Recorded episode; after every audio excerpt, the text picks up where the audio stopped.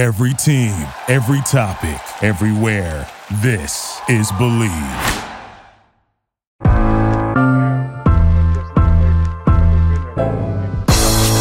It's the corner where the treats at. Is is this the the passing of the torch, right?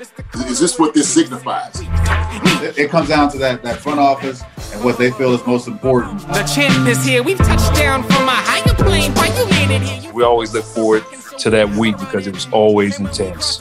You know that we ain't coming back. We about to. the man, the myth, the legend, Dante Hall. My my, my favorite player growing up was Dante Hall. I love you guys in the show, but Dante was my guy. Get to dashing cause you done on the warfare. This episode of Chief Concerns is brought to you by betonline.ag. BetOnline is the fastest and easiest way to wager on all your favorite sports, contests, and events with first to market odds and lines. Find reviews and news for every league, including Major League Baseball, NFL, NBA, NHL, combat sports, esports, and even golf. BetOnline continues to be the top online resource for all your sports information from live in-game betting, props, and futures. Head to BetOnline today or use your mobile device to join today and make your first sports bet. Use our promo code BLEAV50. That's B L E A V 50 to receive your 50% welcome bonus on your first deposit.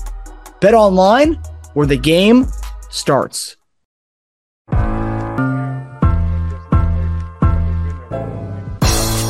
It's the corner where the treats at. Is is this the the passing of the torch, right? Is this what this signifies? It, it comes down to that that front office and what they feel is most important. The champ is here. We've touched down from a higher plane. Why you landed here? We always look forward to that week because it was always intense.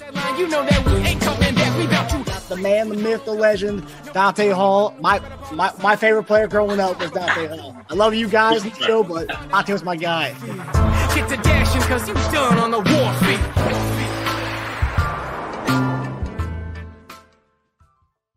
This episode of Chief Concerns is brought to you by betonline.ag. BetOnline is the fastest and easiest way to wager on all your favorite sports, contests, and events with first to market odds and lines. Find reviews and news for every league, including Major League Baseball, NFL, NBA, NHL, combat sports, esports, and even golf. BetOnline continues to be the top online resource for all your sports information from live in-game betting, props, and futures. Head to BetOnline today or use your mobile device to join today and make your first sports bet. Use our promo code BLEAV50. That's B L E A V 50 to receive your 50% welcome bonus on your first deposit. BetOnline where the game starts. Hey guys, welcome to another episode of Chief Concerns post game show. I'm Marcus Dash here with our guy Lance. Um, ugly win, uh, but first and foremost, we got the win, so that was that was good. Um, but man, uh, this game honestly reminded me of uh, Lance, and I don't you can. I'm going to let you see what you have to say about this, but two years ago with the during the COVID season, we went to the Super Bowl. That year, there were so many games we came out on fire, like the Buccaneers game. Good example. Remember that first quarter, that record breaking uh, that game that Tyreek had in that first quarter, like the most receiving yards in one quarter. Then they slowly came back to that game, and then we ended up. By, it came down to the end. Um, it just seemed like that. It seemed like we had a game. You know, Kelce's on the sideline, you know, smiling, everyone's loving it. Willie Gay's touchdown. I thought the game was over right there. Um, and then just complacency. I mean, self-inflicted wounds with our with the uh, Pat's. Uh, it's a bad decision making with with, uh, with with those interceptions. Um, but I mean, and I think I saw your tweet. Like, regardless, probably his one of his worst games of his career. His stat line was still insane. Um, but what do you think? I mean, what do you what do you make uh, for this game to be too close? I mean, closer than it should have been. It should have been forty-two nothing blowout kind of game. Yeah. excuse me, I'm a little bit under the weather today, but I could not miss this opportunity to talk with my guys at the Chief Concern podcast, Chief Concern uh, post game show. I appreciate you guys having me on as always. Of course, bro. Um, but yeah, man, uh, all week long, I was convinced that this was a game that the Chiefs needed to make a big statement in, not because of the fact that this is a team that the Chiefs had to take ultra seriously, because we know that the Chiefs are now 10 and 0. since Patrick Mahomes took over against the Broncos. They've won several times over. They haven't lost to the Broncos since 2015. We know all that stuff. So this wasn't a team that they needed to look at as a legitimate threat. But based upon the loss the Chiefs took just a week ago against a team that they very much could be facing in the playoffs in the near future, a team that's beaten them three consecutive times, I felt that this was a game that the Chiefs needed to get right, both mentally, emotionally, physically, all the all the aspects you could look at from both the team aspect and from the fans' uh, standpoint. The fans needed a game where they felt good about it, and you know, in the back of my mind, because I know Andy Reid and how he's always done things here in Kansas City, I don't want to complain because Andy Reid's one of the greatest coaches in the history of the game, and we're very lucky to have him here. But I think in the back of my mind, the the the, the resounding consistency of Andy Reid's way of, of, just going conservative once they have a what they would deem as a, a comfortable lead seems to always rear its ugly head. And instead of having a relaxing 20, 30 point victory, like a lot of teams seem to have, like the Niners just did with their backup quarterback against Tom Brady. Uh, the Chiefs like to have these games where the, it's a lot closer than it ever should have been. The difference in today's game, though, is that we can live with that when it's against Tom Brady and a team that inev- inevitably won the Super Bowl that year against the Chiefs because that's a great team. Not a team that's averaging 13.8 points per game through their first 12 games of the season. Not a team that's the lowest scoring team in the last decade since the 2012 Chiefs. Where you're having a shootout with a team like that, where you go, where you're basically surviving a team that you had a 27 point lead on, where you everything's going right for you. Where yeah, you start off a little slow with back to back field goals, but then you just put a thumping on them. You're up 27 to nothing before people p- finish their first plate of nachos, and then you start having these mistakes. And, and, and listen, I can live with the Chiefs taking their foot off the gas. I wasn't expecting them to to floor it right into a damn wall though. I wasn't expecting them to go out there and decide, you know what? Let's make this into a game for zero reason. Because mm. there was zero reason for this to ever be a game. The Chiefs were up four scores. There was no reason in the world why they had to survive a team this bad offensively, this inept offensively, to let them have life. A lifeless team, giving them life makes no sense whatsoever. And I know that we have first world problems here, Marcus, but there's still problems. And again, the Patrick Mahomes situation, it, what I said in my tweet, I stand by it. This man came into this game as the MVP, and I don't think that's the case right now. Even though he had a game where he completed 67% of his passes, had 352 yards and three touchdowns, he had three costly turnovers that cost the Chiefs two t- two scores. I don't think the Chiefs' defense was as bad as the score indicated because I don't think it was the Chiefs' defense that gave up those two touchdowns. That was on Patrick Mahomes. And as much as we praise him, as much as we love him, and I think he's the greatest quarterback that's ever thrown a football, I have to criticize him equally when he goes out there and plays the game as bad as he did. And yep. he played very bad tonight. He looked awful for the majority of this of those last two and a half quarters. I don't know how to explain it. I don't know if we can explain it. All we do know is we're seeing this more times than not. The Chiefs have a real problem when it comes to turnovers. This is now eight straight games where they've had at least one turnover. That may not be a problem in the regular season because the Chiefs are 10 and 3 and can still very much get that one seed. When it comes to the playoffs and things matter more than it ever does in the regular season, that will cost them if they don't get it right. So Although yes, the Chiefs did get the W, and I know people are going to say, "Well, they're ten and three. Let's just forget about it. You know, let's move on." There are problems that this team has that we cannot ignore, Marcus, if we really still believe this team's going to win a Super Bowl. Yeah, I mean, I, I will say, defensively, we were. I mean, to start that game out, we looked great, right? Defensively, Mahomes' Mahomes' picks got the defense back on the field uh, shortly after, you know, you know, get, getting the the Broncos to punt. So I mean, like, yeah it's one game, you know, uh, uh for there's been many times in Mahomes' short career, you know, he you know, obviously he's put the team on his back and you know and played hero ball to get us to, to a victory. So, you know, sometimes he's gonna have an off game, right? So I mean we can't expect him to do what he does every week, you know. And even in this game, like you said, his numbers were impeccable. Um, I will say, I mean, troubling, although, yeah, three interceptions, so the defense got on the field a little more than they should have on this game. This was uh, Russ's best game of the year, and that's something that's like, hmm, man, a team that looked like, I mean, like you mentioned, the 2012 Chiefs said that they were lowest scoring team since that 2012 Chiefs team, which obviously everyone knows the two and 14. Um, but Russ, first game this year with three touchdowns, um, with three passing touchdowns. Uh, yeah, yeah, he's only done two. He's only done two once this year, uh, two touchdowns, and then he has three in this one. Um, and then his second, his third highest, uh, actually Okay, his fourth highest uh, passing yard total. Um, and he probably would have eclipsed it had he not gotten hurt. Um, yeah, I mean, what do you have to say about? Okay, so forget about the interceptions aspect of it. We score we, we score those points. Mahomes has the interceptions um, in the first half, and then we go on that streak of not doing anything offensively. Three and out, three and out, three and out, three and out. Like the first two uh, drives on on the second half were three and out, and then we ended up um, coming back and scoring. What do you what do what do you make of that uh, of the play calling? Um, I mean, Pacheco had a good game today. Uh, I think 13 carries, I believe. Um, so maybe yeah, thir- 13 carries, 70 yards, solid game. I feel like he again we should be running the ball more with him. But I think it's, it's beyond that. I would have to say.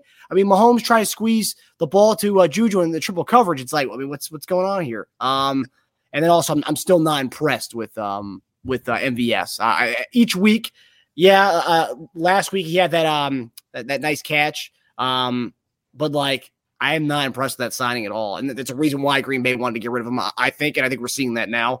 Um, but what, what do you make of kind of the offense going just kind of inept for like half the game? There are three glaring problems uh, that I'm seeing right now for the team as it's currently constructed. First one that I think that we need to attack is the biggest one. I think it's the uh, the, the play calling. Uh, I know that Eric Bieniemy is a very capable offensive coordinator. I know that Andy Reid has his hands still very much in the structure of how this offense runs on a weekly basis. But we see it week in and week out. Even in the games the Chiefs have put up big big numbers that you've you've sat there, you've scratched your head because you feel like are they are they going to let the defense earn this stop or are they just going to do it for them? Because that's what it feels like a lot of times that the Chiefs make it easy for some of these defenses to stop them on the in particular on third and short. I don't know about you, but for the first three years of the Mahomes era, when it was third and whatever, I didn't care. I knew the Chiefs were going to convert because they, they just they always found a way. But it seems like this year in particular, when it's third and one, I'm more nervous than when it's third and seventeen. Because when yeah. it's third and seventeen, you know that the Chiefs are going to have to air the ball out. And more times than not, Patrick's going to find his guy and he's going to do something miraculous like he normally does. But when it's third and one or third and two, it's almost like the Chiefs just are going to telegraph what they're going to do. It's going to be a Michael Bolton or Michael Burton little quick, you know, draw play real fast to get him, try to get him over. And sometimes that's worked. But defenses have been seeing that now for three years.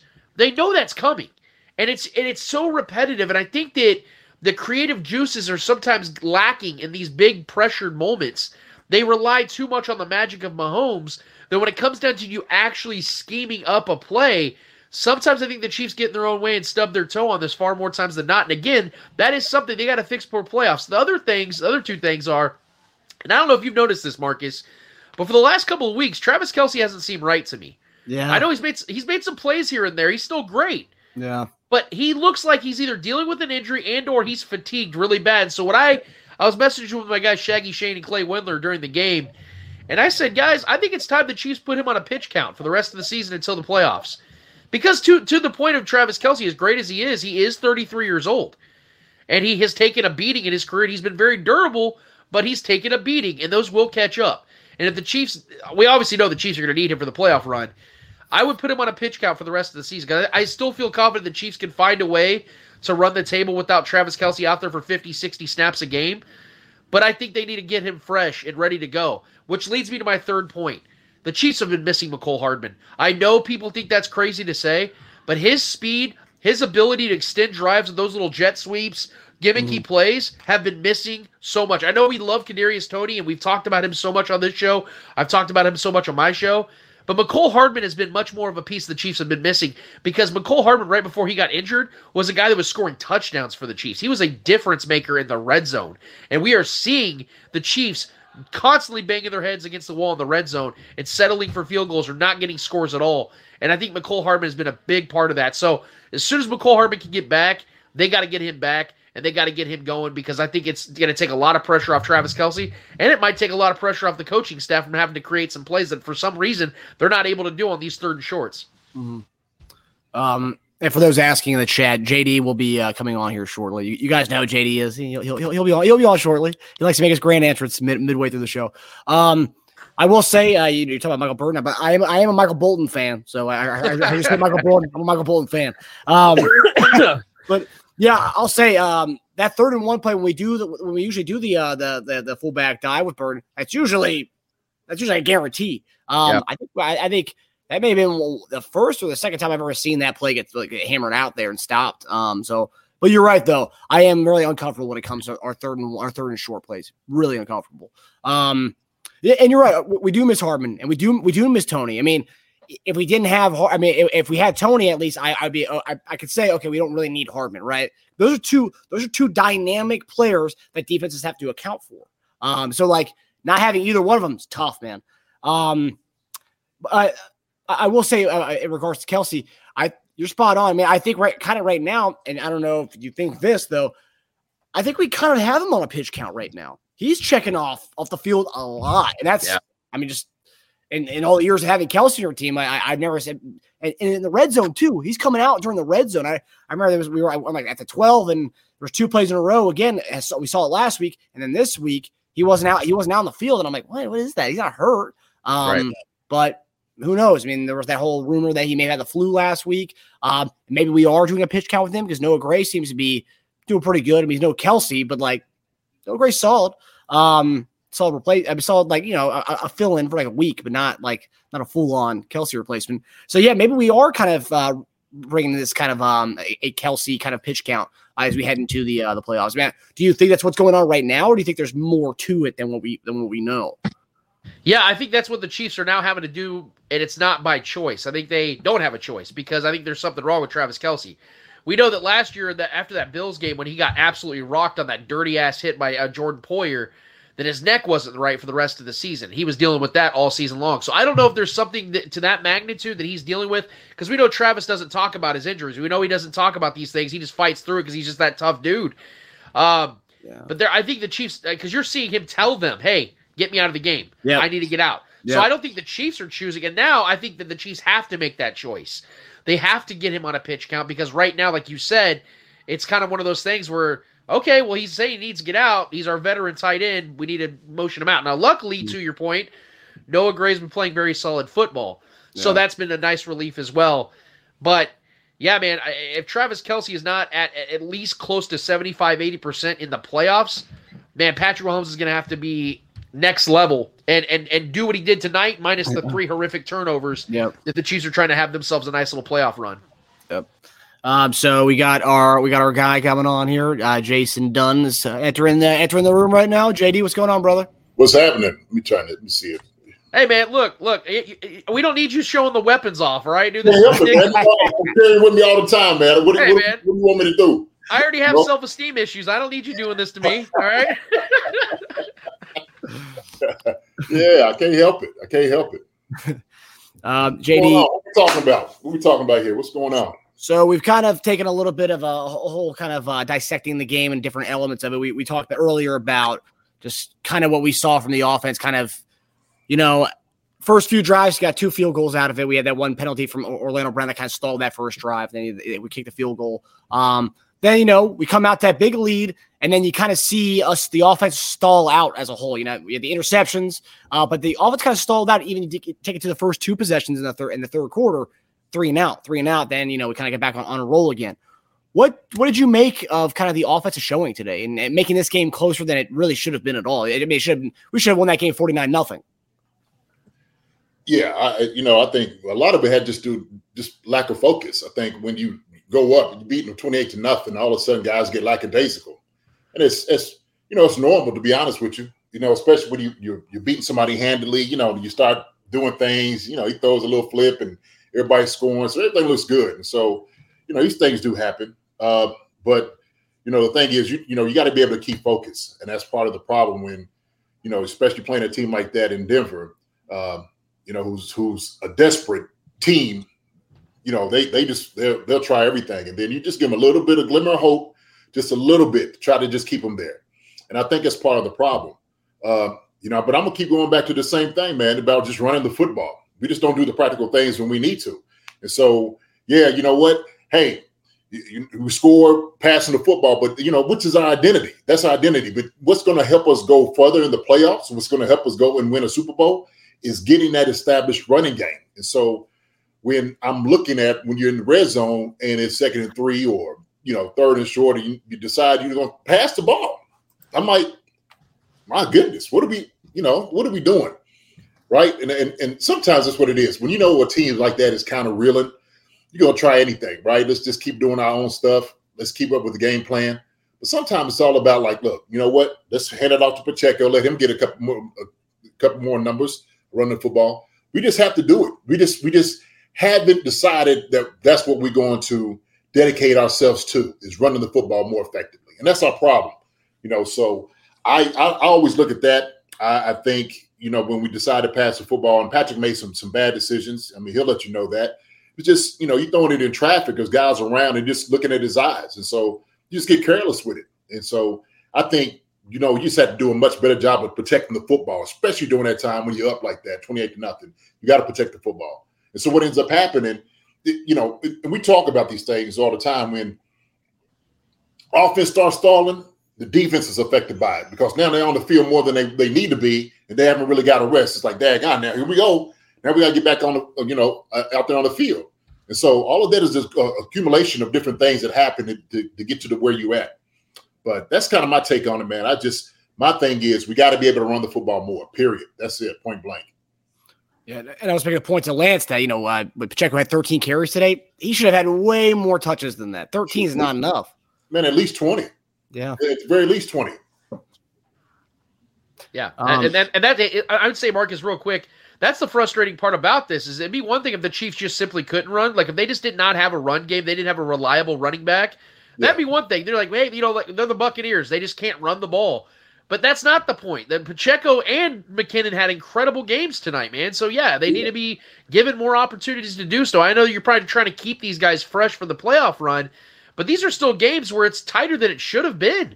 You got to have these guys go out there and make these plays because, like I said, these guys were out there performing when they were given the opportunity to. You got to keep letting them do it, man.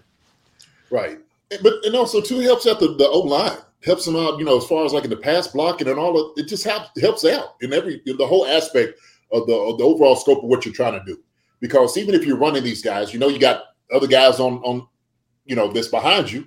So it ain't like we're we're short of running backs. we got right. effective guys that can run the football. You know, we just got Melvin Gordon there, uh, you know, also too. So Ronald Jones, we we got guys to run the ball. So you could hand it off to Pacheco. You can hand it off to McKinnon. Help the the, the O line out right? So you don't have to throw it 40, 50 times. Like, why are we throwing it 40, 50 times this game when you're up by that? You don't, you don't have to. Start running the clock. Start milking the clock a little bit more. And so that's what I'm talking about as far as like that's the effectiveness of what you try to do offensively against a team like this, right? Because they got, we know they got a great secondary. Okay, they got a great pass rushing. They got some speed rushers out there. This is going to make it a little, little tight. But of course, what we do, we're going back into our tendencies, and that's how they start playing it. We start trying to do a little sprint out. It was coming down, not sprint out when they were just chasing Patrick down from the backside. That's, I mean, they knew that. I mean, lined up to the outside because they knew we was going to do the little rollout pass. Our tendency. And so, you know, when you do that, you get hits on the quarterback. Things like that can happen, man. I just, I, I, I just, I hate seeing things of that nature uh, because that's how guys can get hurt and, you can make the argument too that I mean, two of the two of the interceptions that Mahomes threw. I mean, all three of them we been run the ball there, those those turnovers wouldn't have happened, and the defense would have to go back on the field again. Because I think the defense actually played a good game today, but they just had they kept going back out in the field, and they were and they were winning. They were they on the field all game. Yeah, man, it, it's disappointing for a defense. I don't care. You ask any defensive guy, anytime an interception is thrown, especially something like that, you just like, you know, you just kind of throw your hands up, like, wow Okay, we just sat down. Like we really just sat down to get our breath. Now we got to go back out there. Uh, I think Brandon Williams looked good. It's a bright spot though on defense. I think he looked he, he looked exceptional. Mm-hmm. And so I was saying that some of my combinations that we use on the D line, man, just it just doesn't it doesn't it doesn't work. But when you see him in there, you could you could tell a difference on like how he was pushing the guy back on Russell Wilson. Uh, and that, that was like the bright spot. That thing is I was just kind of looking at I knew the game was going to kind of be this way somewhat. I, I wasn't worried at all at any point of the game, to be honest with you. And I knew the Chiefs wasn't either. They weren't really worried about it. It was just, you know, it's a team that you're you're playing that you know you, you should beat, you know you're going to beat, but it's all about how you do it. And so when when you're doing this, you practice on the things that you need practice on, what you want to get better at. Running the football. Let's get better at that. Let's call some plays that you know we haven't quite done. You know, now we need to start teeing off on these guys. Okay, get used to doing that. Yeah, 50% of the Broncos' points tonight were scored on turnovers. And we'd seen, like I talked about, eight straight games of, of, of, turnovers, eight consecutive games. The Chiefs have had at least one turnover. Last week, a turnover cost the Chiefs the game. Kelce put the ball on the ground, gave the Bengals second life. They went and scored the scoring drive that ended up winning the game 27 to 24 and being the deciding factor. Tonight, This game was that much closer simply because of turnovers. Patrick, you notice, guys, the Broncos didn't even get on their side of the field until Patrick turned the ball over the first time, and then it gave a lifeless team life. Oh, this yeah. defense, as much as look, I, I I crush this defense a lot of times, sometimes unfairly because I think they can play better than what they're what they're capable of, and sometimes I think they can definitely play better than what they've done at times. But tonight was not because the defense was out there looking lost against a bad offense.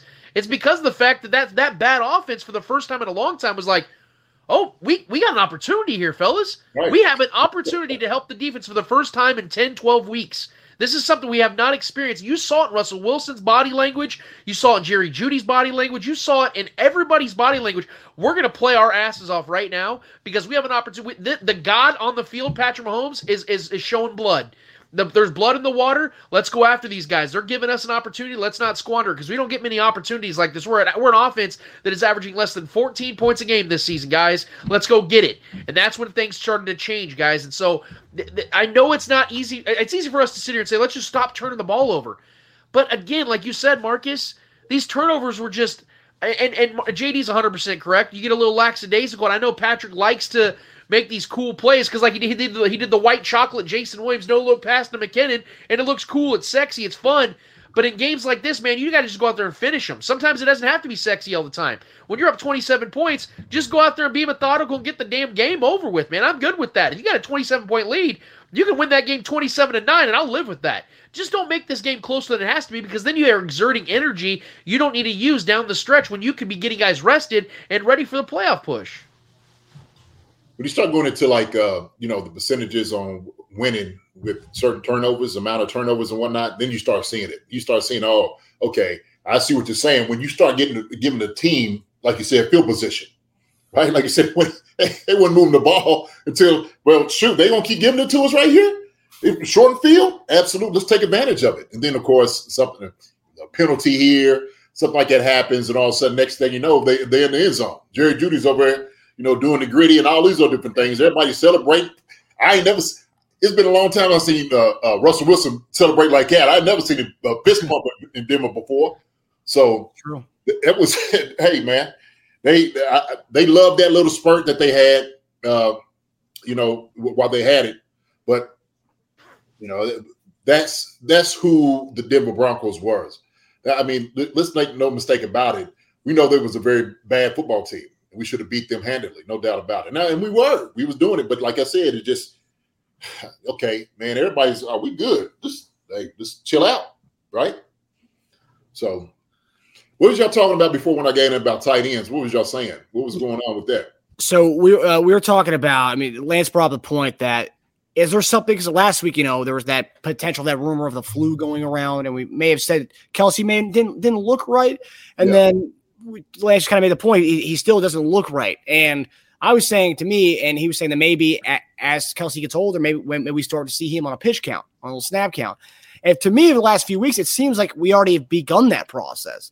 You know, he's always asking, he's asking to come out more than I've ever seen him asking to come out of a game. Um, in the red zone, I've seen uh, last week and this week, I'm seeing Noah Gray in there more so than him. I'm all, and I'll say this too. I'm also seeing a reduction of Jody Fortson's play in the red zone. I don't even see Jody Fortson anymore. I see him on, on punt team and special teams. I don't even see him out there on offense anymore, which is kind of interesting. But yeah, we were talking about um, if we should probably start to roll him on a snap count as we get as we get closer to the playoffs. We have him healthy and a, a full 100 percent Kelce as we approach the playoffs. Do you do you think that he's currently on a on a pitch count right now? And do you do you do you think something's wrong with with Travis right now, like injury wise or health wise?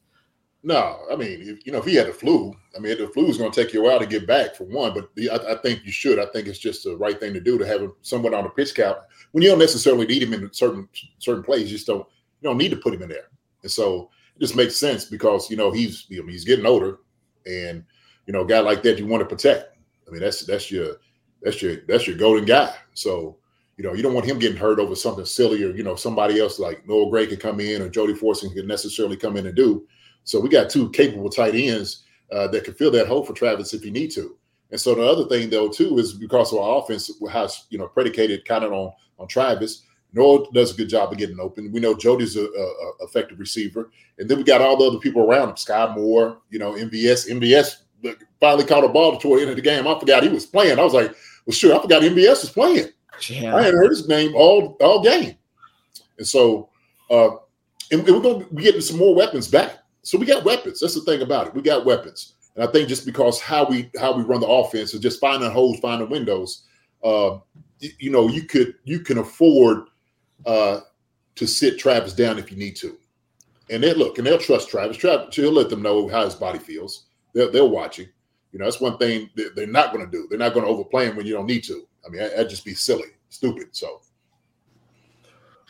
What do you what what do you think it is? Uh, because I thought Fortson was going to be more step up a lot when we had all these injuries in offensively. Because you know, obviously Toney's out, Hardman's out, and obviously not the same kind of guy, right? Different types of, of guys who fill that role. But I thought Fortson was going to get a, little a little more snaps, uh, maybe out wide, just a little more involved in the offense. Of those guys being out, and it seems like it's been the opposite. Those guys have been out, and he's just kind of taking a, a reduced role offensively. What do you what do you make of uh, Fortson's reduced role? I don't know. Uh, you know, to, to be honest with you, uh, you know, it's kind of I'm, I'm, perplexed by that too. You know, because I thought the same thing. I'm like, you know, you got a guy that's capable, who, who's got a big body, could body up, who could run by corners and safeties, and no doubt about it, in the linebackers. So he's still a, a matchup nightmare.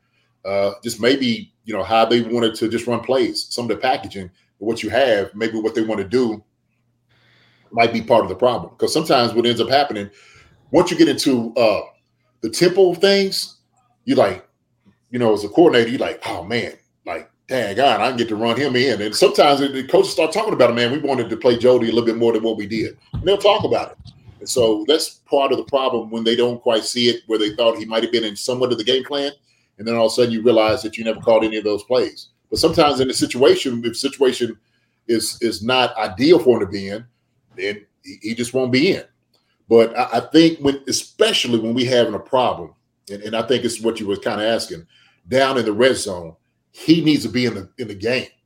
I mean, because not only is there effective blocking, but he's a great, you know, uh, pass catcher. You know, he can play basketball down there. So I, it would be absolutely normal for me to say, look, Jody Fortson needs to put be down here within the 20 on he needs to be in these, some of these packages. Probably, like you said, 50% to 75%, he needs to be in here. Heck, if we run a 31, we're running the, the fullback blast with Burton, should go on and do something with, with Jody running down the sideline. Why hmm. not put him out in the flat? I just, you know, so I, I think we kind of exhausted that play. I think I tweeted that to the to the nauseum for real. I mean, teams is just like, okay, here's Burton. We, we're gonna go for the little dive, little blast here. Let's play that first. So I think you know we we just had to get somebody like that involved. Uh, and, and Watson too. He's big body. We got big body guys. We got big body guys, man. We do. And so you just hope you see more of that. And like I said, I hope we see more of just running the football. And so we just kind of get back into you know what what we do, what has been working for us.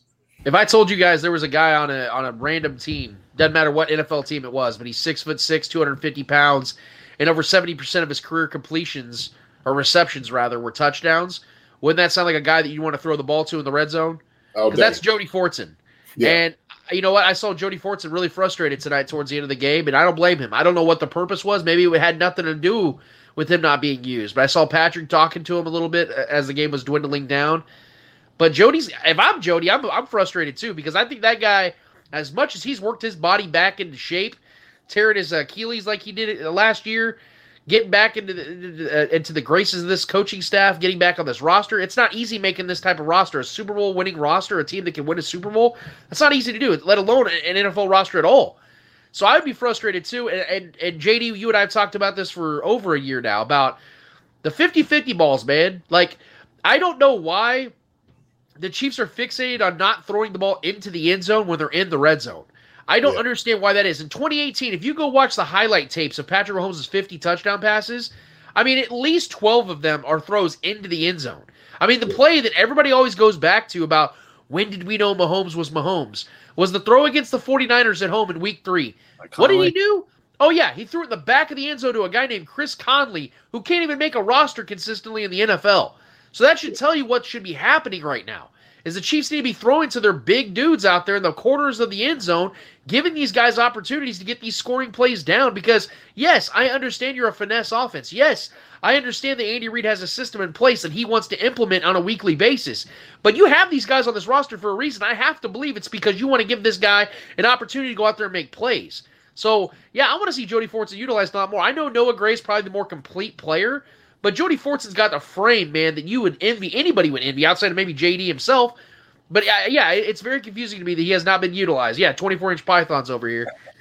what you gonna do when JD runs wild on you? Yeah. no, I mean it is. It, it is frustrating, especially to see, like you said, 6'6", 250. Come on, I mean that that's what you want. That's, right. that's the guy you're looking for, right? And so, like I said, man, it is frustrating not to see.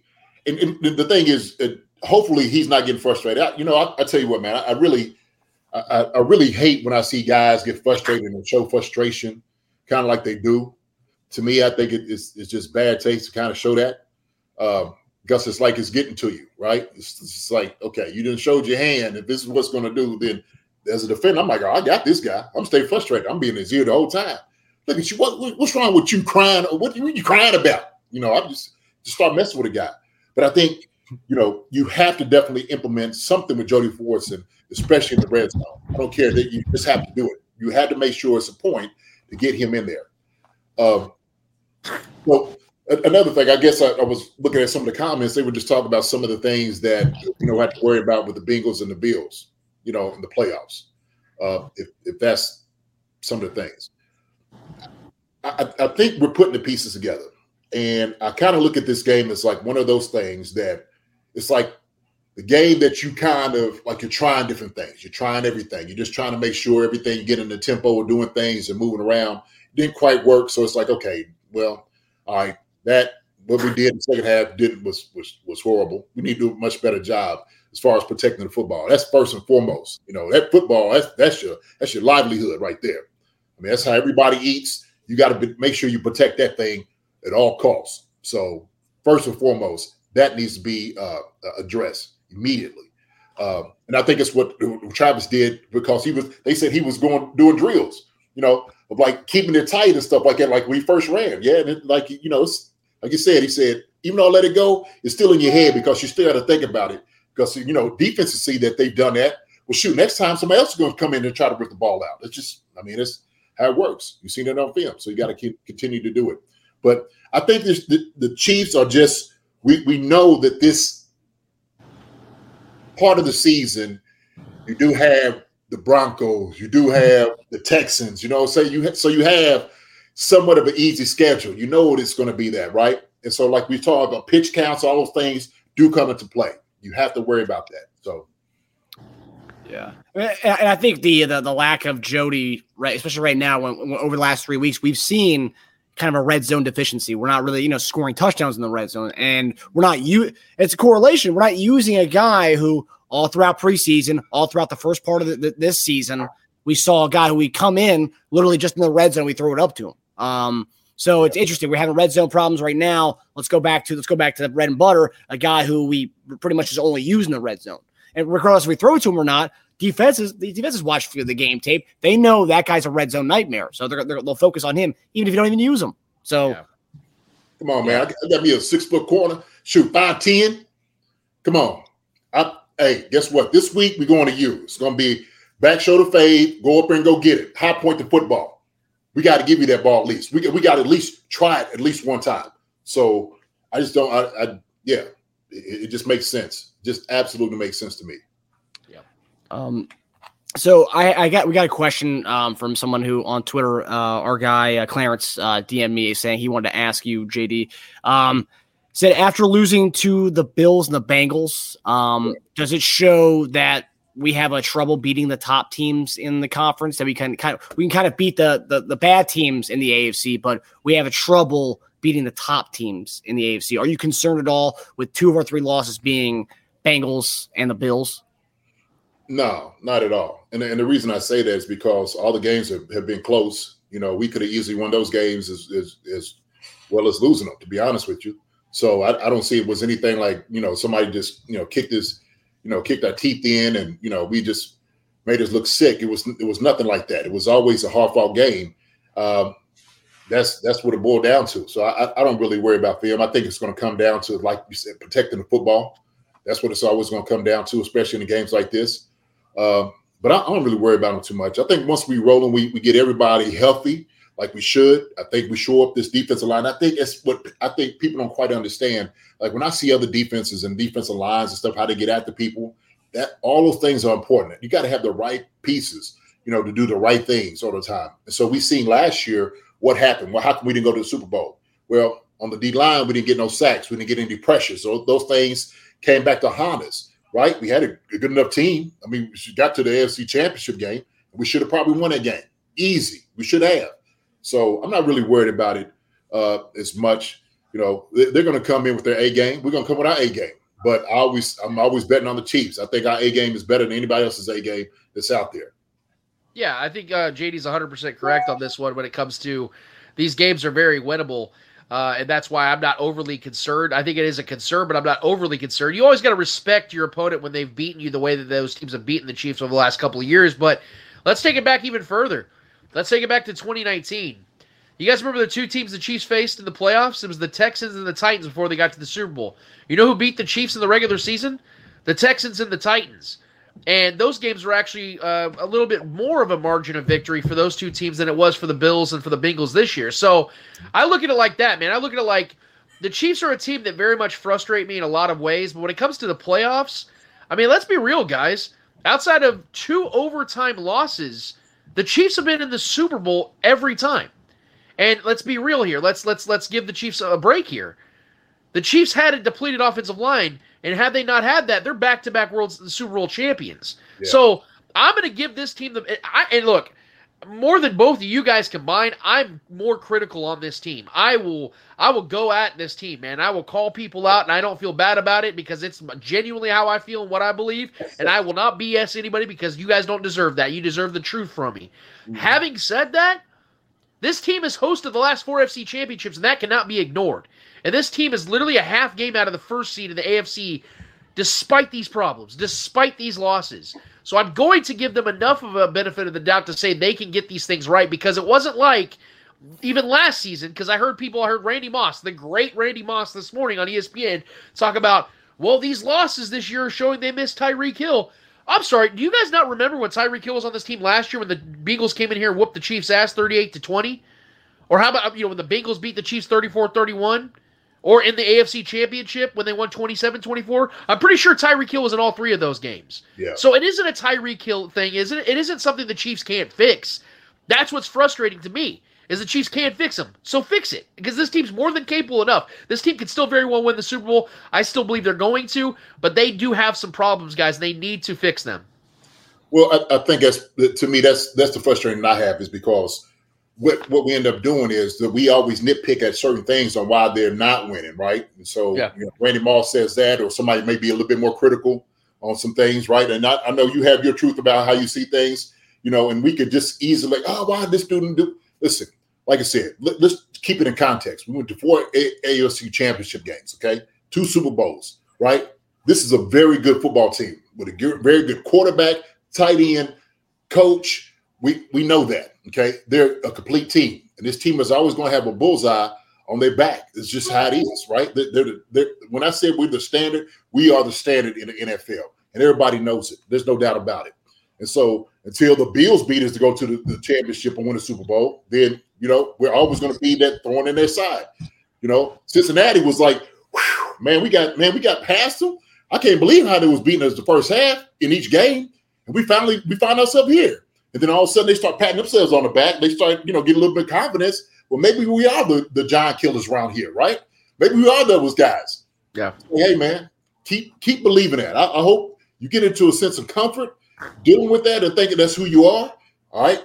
Before you know it, you're gonna get hit over the head, all right, with, with the Kansas City Chiefs. Okay. I'm just I'm just saying, you know, we, we got to understand this team, four AFC championships, two Super Bowls, this is a very good football team. Okay, and they and they're keeping all that together as much as possible as they can.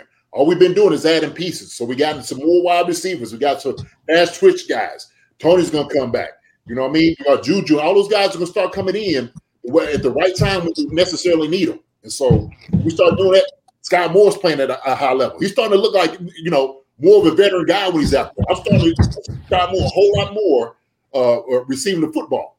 And so when I'm seeing that, you just putting these things together, right? It's just you just mixing it all. right? Okay, at the right time. It's like baking a cake. So when you you putting all these ingredients in, hey, don't look, don't really taste that. Throw a little bit more in. Okay, get this in here, put it up. Before you know it, you're gonna have your nice little cake, little you know icing on top of it. You ready to go and celebrate with it, man? So that's how I'm looking at it right now.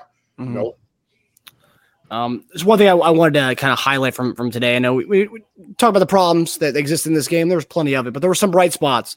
Um, last week and pretty much every other week in the season, we kind of talk about the pass rush not being there. But today they, they came big, man. Six sacks tonight. And I, I don't even know how many pressures we had, but we had we had we had a ton. And our guy Karlaftis, uh, JD and I we, we were texting about Karlaftis uh, earlier, and he came to play today. He was in the backfield all game long. Um, so I want to give uh, you know shout out uh, to the pass rush. What what did you guys see? And what did you guys like? Obviously, the six sacks is amazing. What did you guys like about having that push up front this week that we didn't see last week against the Bengals? go ahead, Lance. Yeah, I love the fact that they didn't let they didn't let the Broncos come out of this game feeling comfortable. You you felt it immediately. The Broncos like, ah, damn, like this is just gonna be more of the same. This deep because you saw the Chiefs last week give up 431 yards. You saw them allow seven of 11 third down conversions for the Bengals, and they came in this game and said, over our over our dead body, we're not gonna let the Broncos do this to us, man. We, we just got embarrassed against the Bengals last week. We had opportunities. We did not get to Joe Burrow enough. We're not going to let Russell Wilson come out here and just start slinging the ball over the damn field. He doesn't have a starting wide receiver, Courtland Sutton. It ain't happening. It ain't happening. Like I said, it wasn't until Patrick Mahomes started turning the ball over the defense even showed any signs that they had any weakness in this game. They looked very good. And as much as the secondary is young and inexperienced and, and, and gives up plays, I mean, we got to give Jerry Jeudy some credit, man. This kid's a hell of a route runner. He's fast as hell. He found speed. He found space. These dudes battled, man, and it was a hell of a battle. And I got to give this defense a lot of credit. I don't like the box score, but like I said, the box score doesn't always tell the whole story. And the box score tells us that the Chiefs gave up 28 points to a team that, like I said, was the bottom of the barrel offensively this season. And in fact, I think this goes far more on the offense than it does the defense because the offense, after going up 27 to, uh, uh, sorry, the Chiefs are up 27 to nothing. The Chiefs' offense actually got outscored tonight. They got outscored 28 to 27. So, because they only scored 27 points offensively. So, that's a weird thing to say. It's not often you say the Broncos outscore a team, let alone a team like the Chiefs that have Patrick Mahomes as their quarterback. So, George Karlaftis, who's really every single week, it seems like he's getting better and better. I love that Frank Clark was putting on the pressure. It sucks to see Russell Wilson go down with that concussion, but Frank Clark did not give up on that play, and that's everything I need to see from him because I'm not. I don't have a ton of expectation from Frank Clark anymore at this point of his career. I think he's a good, solid rotational piece. But to see him not give up on a play like that, you hate to see a guy go down to injury. But to see Frank Clark keep that from being a touchdown, that's a hell of a play, man. So I think the Chris Jones, Khalen Saunders, Brandon Williams, like we just talked about a few minutes ago, seeing these guys step up in a game like this was what saved this game. I know Jerick McKinnon had a baller game. We could talk about him. But the defense staved up, and they did save Patrick Mahomes from losing a, a game. They, the Chiefs had no business even making it into a game. Yeah, you know, I think you know the the pass rush w- was was definitely uh, a lot better than what it seen last week, no doubt about it. And so, uh, like we were talking about Karlaftis earlier, I'm just like, look, I, I just it's it's time for this guy to kind of get out here and ride. We, we needed those guys, and the context we were using it in, I was looking at the Cincinnati game, and of course, you know, uh, Hendricks and those guys are coming after, like those those relentless guys. I said, man, I love guys like that. I just love it, and I hate playing against guys like that. And that's what you know, uh, uh, George gives you. He gives that. He gives you all of that hard, you know, coming, scratching, crawling, spinning, tucking. It's like, man, like, is, is this guy ever gonna quit? No, he's not.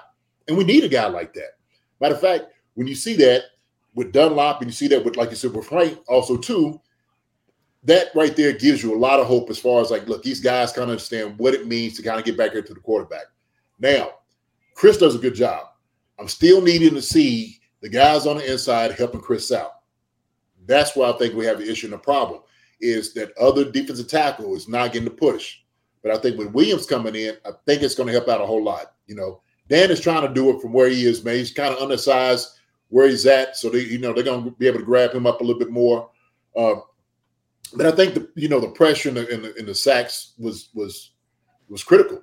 It was absolutely critical, like you said, not to keep him comfortable at all, because you can't like look. Russell Wilson, he'll still let it cook if you let it. Okay. And Jerry Jeudy's a very good wide receiver, no doubt about it. So uh, No, that that was that was exceptional. We need to have that going into the playoffs and be deep in the playoffs. Guys coming off the football, we need to have that. And so it was, it was good to see the guys come out here, make some sacks, get some pressures. Uh, I think the defense did pretty well. Yeah, and another thing that, that kind of st- stood out to me um, was because I, I, was hoping to see uh, this week when with Brandon Williams in there because you know we were talking about the, the, run game not being able to stop um, a nosebleed on, on run defense last week. We had that such a big lead that they really couldn't run the ball. I mean, it was more they they kind of went to pass one pretty early on that game, so we never actually got to see how good our run D was going to be with, with, the addition of Brandon Williams, which kind of sucked. I, I wanted to be able to see that. Um, but I want to ask you guys this, and I know JD, you, and I have talked about how if Jerick McKinnon in the past we talked about if Jerick McKinnon was a, a, a, little bit bigger of a back, he'd be our he'd be our three down back. He'd be, he'd be the, the full on guy. If he's a little bigger, he'd be our perfect Andy Reid running back. Um, and I got to ask you with with his injury uh, history, and, and like we saw last year, we didn't see Jerick McKinnon like fully till like the, towards the end of the season as we got into the postseason. And it seems like over the last few weeks, well, obviously with CH being out, but more so in the last few weeks, we're starting to see more of McKinnon, and it, obviously we're getting we're getting closer to the playoffs and we're starting to get him more involved in the rotation. Um, because before he was just coming in on third downs and that was it. Now he's kind of getting, you know, he's, getting more involved than he had been previously. Um, is, is this obviously something that's that we're doing this purposely? Because as we go into playoffs, we will be using him more. Is that is that what that is? I think so. I, you know, Jim McKinnon is a, he's Mr. Everything. He, he's the one that can do it all. To be honest with you, and you got to have a guy like that, especially kind of teaching Pacheco, who who may still uh, uh, doesn't quite have the pass protection down still needs to be desired on his on his end. But also too, when you go into the playoffs, you got to trust a guy like that. And so what you got to understand is the NFL season is longer than the college season. And so that's another thing. You got a rookie coming in running the football. He's gonna start feeling it. He might not think he will, but he will start feeling it like, okay, because your body get used to, man, I'm only playing, you know, 10, 11 games. But now I'm doing, you know, 17 and then the playoffs, and I'm I'm playing until January, you know, like, man, this is what we're gonna be doing. So Pacheco's season usually is gonna start in and around now. it usually yeah. would be. So this is important. So Jerick McKinnon's coming in, taking a little off. You see Pacheco on the sideline. He's just watching. He's learning. He's watching. And so it's all it's tempo. It's all about tempo. He's been there before. Jerick McKinnon, you ain't got no question about him whatsoever when you come in. You already know he's got it down. He already knows what to do. He could he could he could do it, shell out all the all the blocking uh, responsibilities. Everybody on the line. I'm sure as good as Patrick. You might even let Patrick know. Oh wait, hold on, we got to come here, right?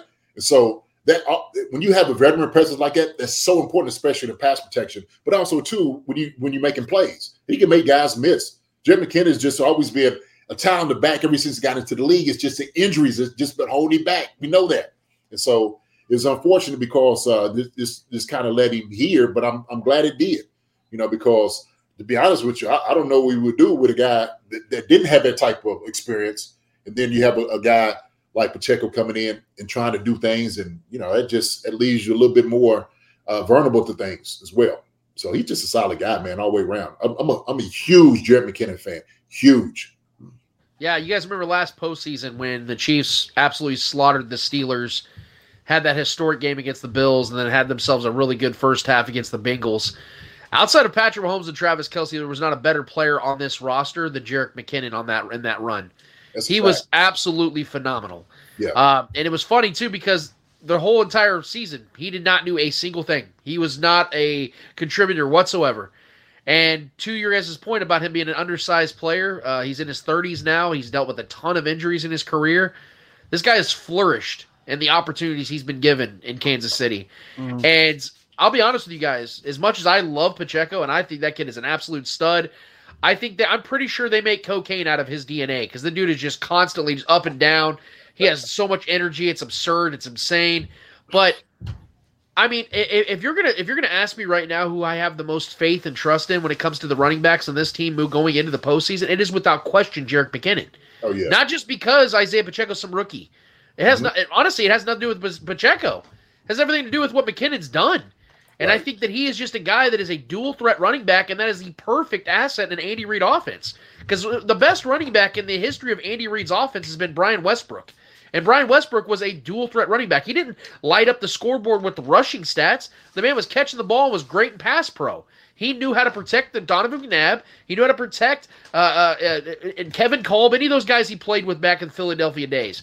That is what McKinnon is. He's the, he is that version of that guy in this new offense for Andy Reid in Kansas City. And I'm going to be honest with you guys, it wouldn't shock me none if the Chiefs make a deep playoff push that Jerick McKinnon is not one of the three to five most valuable players on the Chiefs roster because he just I call him Clutch McKinnon because in games like this when you need him, he goes Yeah. out there and performs. I mean, the man only had 13 touches tonight and had 124 yards and two touchdowns.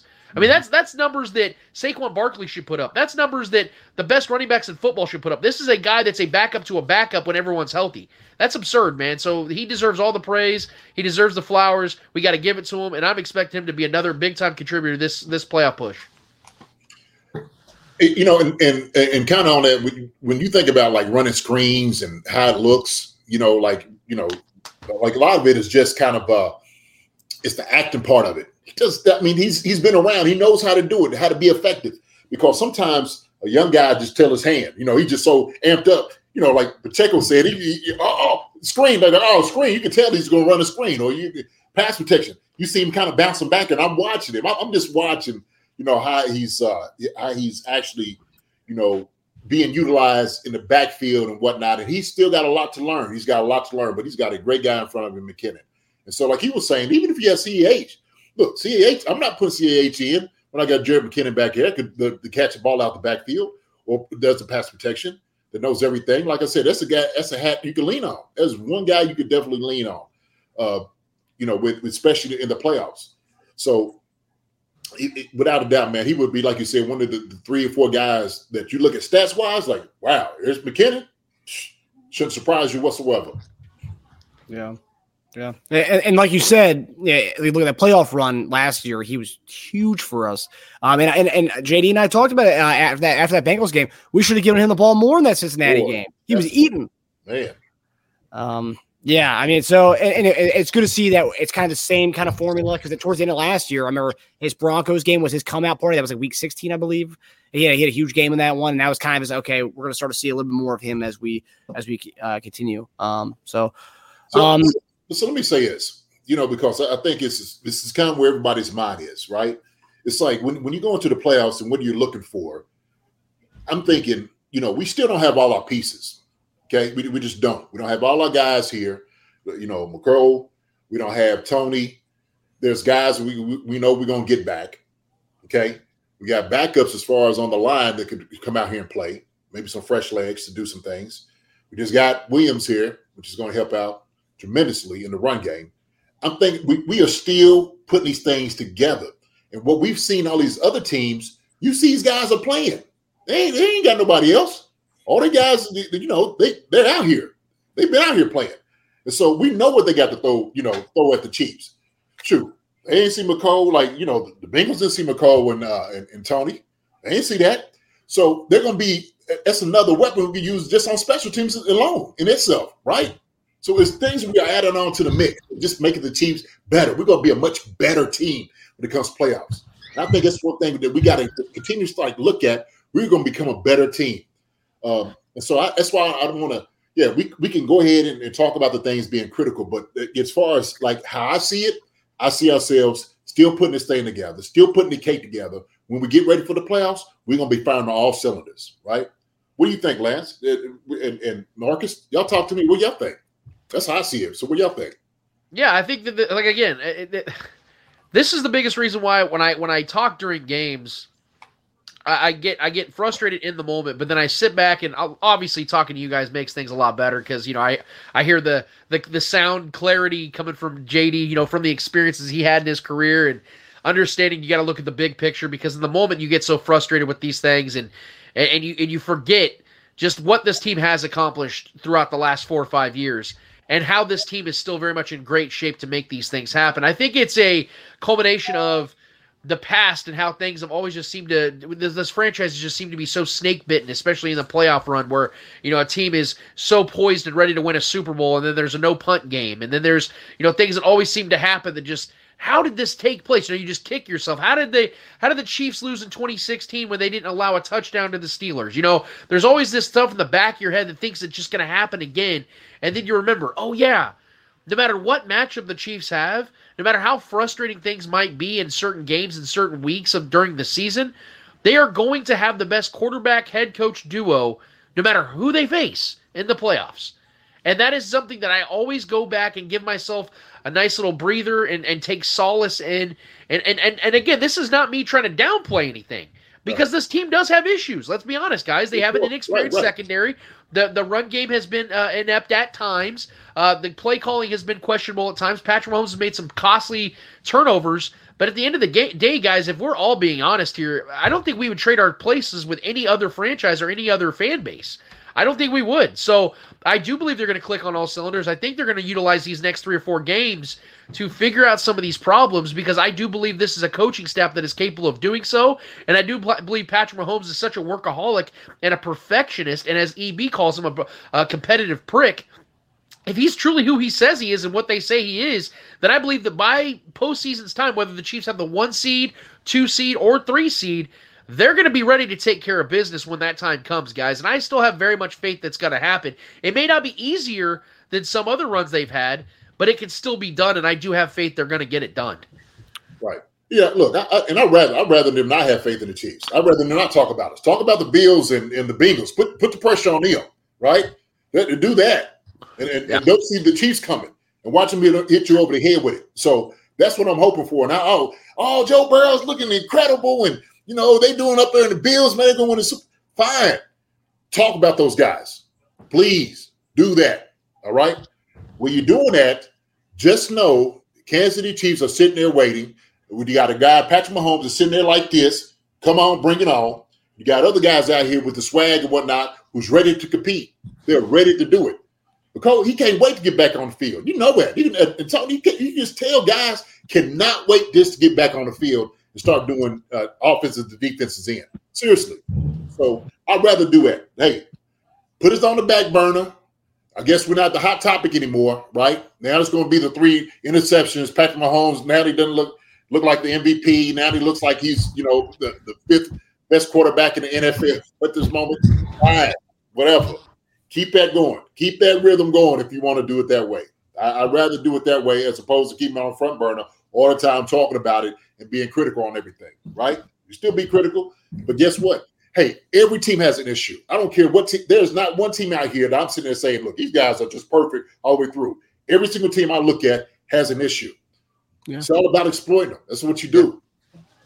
Yeah. No, and that's the thing. Every team has their own issues. You know, you could say, oh, the Bills are the one seed right now. You know, they look like a lock to be in the, the Super Bowl. They have their issues. They they, they, have, no running game. It- it- it- it's a different guy each week, and they can't get get past thirty yards. I mean, um, we have issues too. We have we have we have a, we have a young secondary.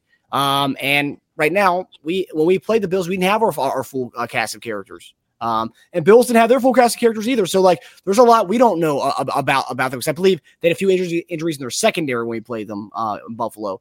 Um, so like, yeah, every team's got their their thing, but for the most part, and, going into the playoffs, not everyone's gonna be 100 percent healthy, but we'll actually have we'll have our full cast of guys on offense. We'll have Mecole back, we'll have Toney back, and we'll have you know we'll have uh, McKinnon, uh, and we'll see at CH too. I mean, we'll, we'll have everyone back. And as we've seen, CH and Mecole were very huge for us in the red zone, and, and we haven't been the same without those two guys. So go figure. Um, yeah. Uh, so uh, next week um, on the tab we got Houston uh, next Sunday. Houston, you know, uh, two, uh, one, one and eleven and one this year, but they had Dallas on the ropes uh, today. So like, this isn't a team to uh, scoff at. But it, it, it's the same. It's, it's the same like the, the Chiefs playing the Broncos. You know, the Dallas is thinking this is Houston. Who who do they have? Yeah. Right? Who they have on the, the we, we're the Dallas Cowboys. Right now, we're we're already being projected going to the Super Bowl. We got everything that you that you want: an offense, a defense. A defense is playing a high level. Uh, Dak is doing a tremendous job. Pow, you know, Pollard's going off. Zeke is having a good time. He looks, you know, like he's a young spring chicken. It's the same thing. And so when you go down there and play in Houston, Houston like, sure, we, you know, we wounded ducks. We're gonna come here. We're still gonna try to hit you in the mouth. So I don't, I, you know, I don't, I don't look at that as far as it's just same thing. Probably just not being as focused as you should, Mhm. right? But it's the NFL. This this this is the NFL. Guys getting paid to win games. Nobody. I don't care. Not one team and not one person is going to lay down for any other guy. And if you do, you shouldn't be in the league. Period. Point blank. Yeah, when, when any team that has Lovie Smith on the sideline, I'm going to respect that team regardless of what the record is. That guy, that guy led a team to the Super Bowl with Rex Grossman as his quarterback. So that's that's I'm going to give that guy's respect. So yeah, they may have a terrible record, they may have the number one overall pick, but that's a team that you saw today against a very good Cowboys team. They gave them every ounce of a fight. That team will go out there, man, and swing and swing hard Yeah. and the Chiefs better take them seriously. I, I'm not expecting the Chiefs to to lose to the Texans, but the Chiefs better be ready for a, for a dogfight because Lovie Smith and that badass beard of his, they're gonna be ready to fight, man. I'm telling you, I got beard That's respect. I see you. I see You know? got the big game. Yeah, That's right. Yeah. Yeah. That's Um, a fact, though. Love it. Yeah. Great, great coach. No doubt about it. He'll have them ready. uh, looking at the opening line for uh, next week, uh, Chiefs I've opened up as a 14 point favorite against the Texans, and that is that's at Houston too.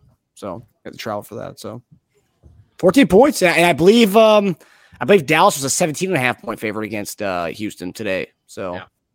And that game, I think the Texans had the lead with like two minutes left. Yeah, they, they, they don't they had to leave with like a minute left, and Dallas Yeah. scored Dal- Dallas scored a touchdown at the end to put them up by four, and then Yeah. Houston. Okay. I didn't It was the that was nail biter. Wow. Okay. I didn't see the end of the, the the score. I didn't know it was like that though. Oh yeah, So Yeah, they, they they went to uh, Jeff Driskel, their uh, third string court. Well, he was he was their third stringer, but yeah, now I guess he, now he's their guy. They're going with for the rest of the season. we'll mm, see. Looked all right. Dual, dual threat QB. He looked all right. It's a Yeah. poor man's Shane Buechele. Yeah, yeah. Except there's there's a lot of Chief fans who think Shane Buechele could be a, st- a QB one somewhere. Uh, people think we could trade him for a third round pick, which Woo, there's hot. Yeah, the huge, huge hot takes. A lot of them. You saw a lot of those during preseason when he was tearing up the the fourth stringers on the Bears. So, Hey, oh, this guy. saying. Hey, Brock Purdy just put a 35 burger on our boy Tom Brady. So hey, Yeah. anything can happen, fellas. yes, Yeah. sir. Yes, sir. No Yeah. doubt about that. All right, fellas. Well, that does it for us, guys. Thanks for tuning in to Chief Concerns, our post game show presented by Bet Online. We'll see you guys on our post game show next Sunday. Uh, you can catch Lance on the Spoken Podcast uh, every Saturday, and you can obviously catch me and JD right on Chief Concerns on uh, Thursday. Um, so we got a lot, we got a lot, got a lot of good stuff for you guys this week, as we, especially as we approach the playoffs. So get down to the nitty gritty. So um, exciting stuff. You guys Sounds have a great good. weekend. All All right, right, guys. Lester, brother. Be good, brother. All right. Love Guys, you. All right, guys. Love you guys. Bye. See you guys. Hi, everybody. Thanks for watching. Subscribe here to get the latest from the show. Also, be sure to check out the best clips from Chief Concerns. And if you prefer to listen to the show, subscribe and follow us on Apple Podcasts, Spotify, and anywhere else you get your podcasts.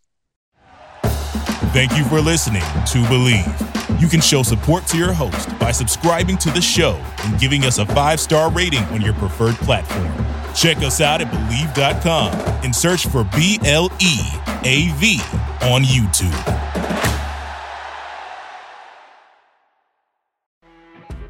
You know, when you're listening to a true crime story that has an unbelievable plot twist that makes you stop in your tracks? That's what our podcast, People Are the Worst, brings you with each episode. I'm Rachel. And I'm Rebecca. We're identical twins who love true crime cases that make you say, didn't see that coming, and we hate the people responsible for them.